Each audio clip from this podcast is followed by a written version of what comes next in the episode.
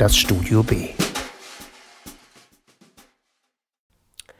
Tove Dietlefsen Gesichter Anfang des letzten Jahres wurde Tove Dietlefsens wiederentdeckte Kopenhagen-Trilogie, in der sie autofiktional ihre Kindheit und Jugend im Kopenhagen der 1920er Jahre beschreibt und die in Dänemark bereits 1967 erstmals erschien, auch endlich auf Deutsch veröffentlicht und nicht nur von mir bewundernd aufgenommen und besprochen. Die in Kopenhagen geborene Autorin, die bereits von 1917 bis 1976 lebte und lange nicht in die literarischen Kreise ihrer Zeit gepasst haben soll, erlebt seit der Neuauflage ihrer Romane einen posthumen Erfolg für ihre Werke, der ihr auch schon zu Lebzeiten zugestanden hätte und durch den sie nun als Vordenkerin vieler anderer großer Autorinnen und Autoren gefeiert wird. Ein Jahr nach der Veröffentlichung der ersten beiden Bände ihrer Kopenhagen-Trilogie erschien im Jahr 1968 der Roman Gesichter im dänischen Original, welcher erst kürzlich, nun endlich auch in deutscher Ausgabe durch den Aufbauverlag veröffentlicht wurde der Roman mutet zunächst jedoch weniger biografisch an als die vorangegangenen, wenngleich Parallelen zum Leben der Autorin immer wieder wie Fährten gelegt werden, die man beim Lesen verfolgt und die damit auch eine wichtige Rolle zum Verständnis des Werks und seiner Autoren beitragen Schauplatz des Romans ist über weite Teile eine Klinik, in die die Protagonistin Lise Mundus zu Beginn des fünften von insgesamt 16 Kapiteln gebracht wird, nachdem sie eine größere Menge Schlaftabletten zu sich genommen und dann ihren Arzt angerufen und darüber informiert hat, dass sie nicht sterben möchte Vorher jedoch lebt diese zusammen mit ihrem Mann Gerd sowie ihren Kindern Hanne, Mogens und Sören ein komfortables Leben, welches vor allem Lieses schriftstellerischem Erfolg als Kinderbuchautorin zu verdanken ist, der wenige Jahre zuvor durch den Kinderbuchpreis der Dänischen Akademie einen Höhepunkt erreicht hat. Eine Folge dieser Berühmtheit ist auch die Hausangestellte Gitte, die sich nicht nur um die Kinder und den Haushalt kümmert, so dass Liese in Ruhe schreiben kann, sondern auch um Lieses Mann, der ohnehin ein notorischer Fremdgänger zu sein scheint, sich von Lieses Erfolg zurückgesetzt fühlt und daher gern mit seinen Eroberungen prahlt. Diese Ehekrise wird von einem fast noch größeren Problem überschattet, nämlich der Tatsache, dass Liese seit ihrem Erfolg vor zwei Jahren eine Schreibhemmung entwickelt hat dies ist für sie persönlich umso tragischer, da sie das Schreiben und die Möglichkeit, sich dadurch auszudrücken, als ihr einziges Talent empfindet. Überhaupt kann sie ihren Erfolg aber nur schwer nachvollziehen. Zitat Nachdem sie vor zwei Jahren den Kinderbuchpreis der Dänischen Akademie für ein Buch erhalten hatte, das sie selbst nicht für besser oder schlechter hielt als ihre übrigen. Bis auf einen weitgehend unbeachteten Gedichtband hatte sie nie etwas anderes geschrieben als Kinderbücher.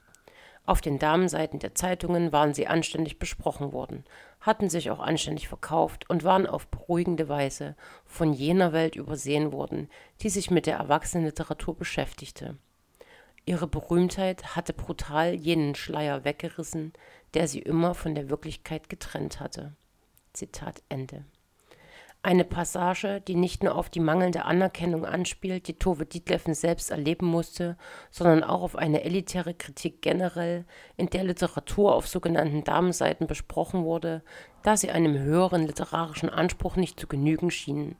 Fast überflüssig zu erwähnen, dass die Jury der Dänischen Akademie hauptsächlich von männlichen, sogenannten Modernisten besetzt wurde sich in dieser beklemmenden Situation befindend, entgleitet Lise Mundus allmählich ihr Alltag und mit ihm ihre Wahrnehmung. Während sie nachts Schlaftabletten braucht, um einschlafen zu können, hört sie tagsüber Stimmen in den Wasserrohren, die aus den anliegenden Wohnungen zu kommen scheinen. Auch als Lesende ist man zunächst noch unsicher, was ihrer Einbildung entspringt und was tatsächlich passiert. Tove Dietlefsen schafft es durch ihre Erzählerin, an deren Innenleben teilzuhaben und gleichzeitig Außenstehender zu bleiben, wodurch Wahrheit und Fiktion nur noch schwer voneinander zu trennen sind. Erst als Lise aufgrund ihres vermeintlichen Selbstmordversuchs in die Klinik eingewiesen wird, wird deutlich, wie schwerwiegend ihre Psychose ist. In Pflegerinnen und Pflegern meint sie sowohl ihren Mann Gerd als auch ihre Haushälterin Gitte zu erkennen und als sie in einer Art Badezimmer isoliert wird, weil sie die anderen Patientinnen zu sehr in Unruhe versetzt, hört sie in den Rohren und hinter Gittern nicht nur die Stimmen selbiger, sondern beispielsweise auch die ihrer Kinder. So namensgebend die Gesichter für den Roman sind, so wichtig sind sie auch in seiner Bedeutung für die Protagonistin. Sie erschienen mir die ganze Zeit auch eine Metapher zu sein, die beispielsweise für Selbstschutz und Angst gleichermaßen stehen kann. Indem sie den Pflegerinnen, also den Personen, die um sie und ihre Gesundheit bemüht sind, ein Gesicht einer Person aufsetzt, vor der sie sich fürchtet, offenbart sie ihre Furcht vor eben dieser Person. Genauso könnte man es als Schutz ansehen, um die Wirklichkeit nicht anerkennen zu müssen und damit das eigene Gesicht zu wahren oder selbst ein Gesicht aufzusetzen, um den anderen etwas vorzumachen.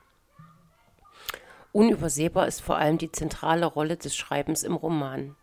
Einerseits für die Protagonistin Lise, die durch den Erfolg und der damit einhergehende Bewertung durch andere aber auch dadurch, dass sie von anderen erkannt wird, zumindest gefühlt ständiger Kritik ausgesetzt ist, die vor allem Zweifel in ihr hervorruft. Oft quält sie der Gedanke, nicht gut genug zu sein, und in der Klinik hört sie Stimmen, die ihr zuflüstern, dass sie nur Sätze bei anderen abschreibt und dann zu ihrem eigenen Text zusammenfügt. Letztlich ist es aber auch das Schreiben bzw. die Voraussicht, wieder damit zu beginnen, die ihr neuen Lebensmut geben. Und da ist andererseits die Autorin Tove Dietlefsen selbst, deren größter Wunsch immer das Schreiben war, was vor allem in ihrer Kopenhagen-Trilogie besonders deutlich wird. Auch weitere biografische Bezüge sind im Buch unübersehbar. Es sind nicht nur die komplizierten Liebesbeziehungen bzw. Ehen oder dass der Mädchenname von Dietlefsens Mutter ebenfalls Mundus war, sondern auch ihre Medikamentensucht und ihre Suizidgedanken, die uns aus ihrem Roman förmlich entgegenspringen und es ist umso ironischer und tragischer, dass sich Tove Dietlefsen selbst durch eine Überdosis Schlaftabletten schließlich das Leben nahm. Nichtsdestotrotz sind die ernsten Themen des Romans und die teils surreale, verwirrende und die beklemmende Atmosphäre kein Abschreckungsversuch oder ein Rückzug in eine Opferrolle, sondern eben die intensive Auseinandersetzung mit den eigenen Erfahrungen und Erlebnissen und der Wunsch, sie literarisch zu verarbeiten, um dadurch noch etwas Gutes aus ihnen zu erschaffen.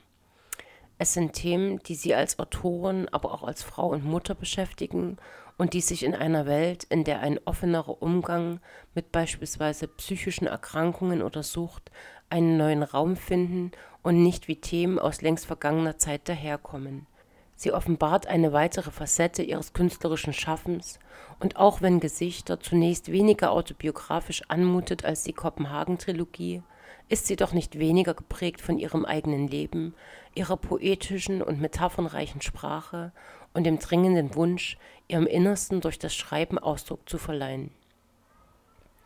Nathaniel Hawthorne schrieb einmal, denn kein Mensch kann für längere Zeit sich selbst das eine und der Menge ein anderes Gesicht zeigen, ohne am Ende in Verwirrung zu geraten, welches das echt ist.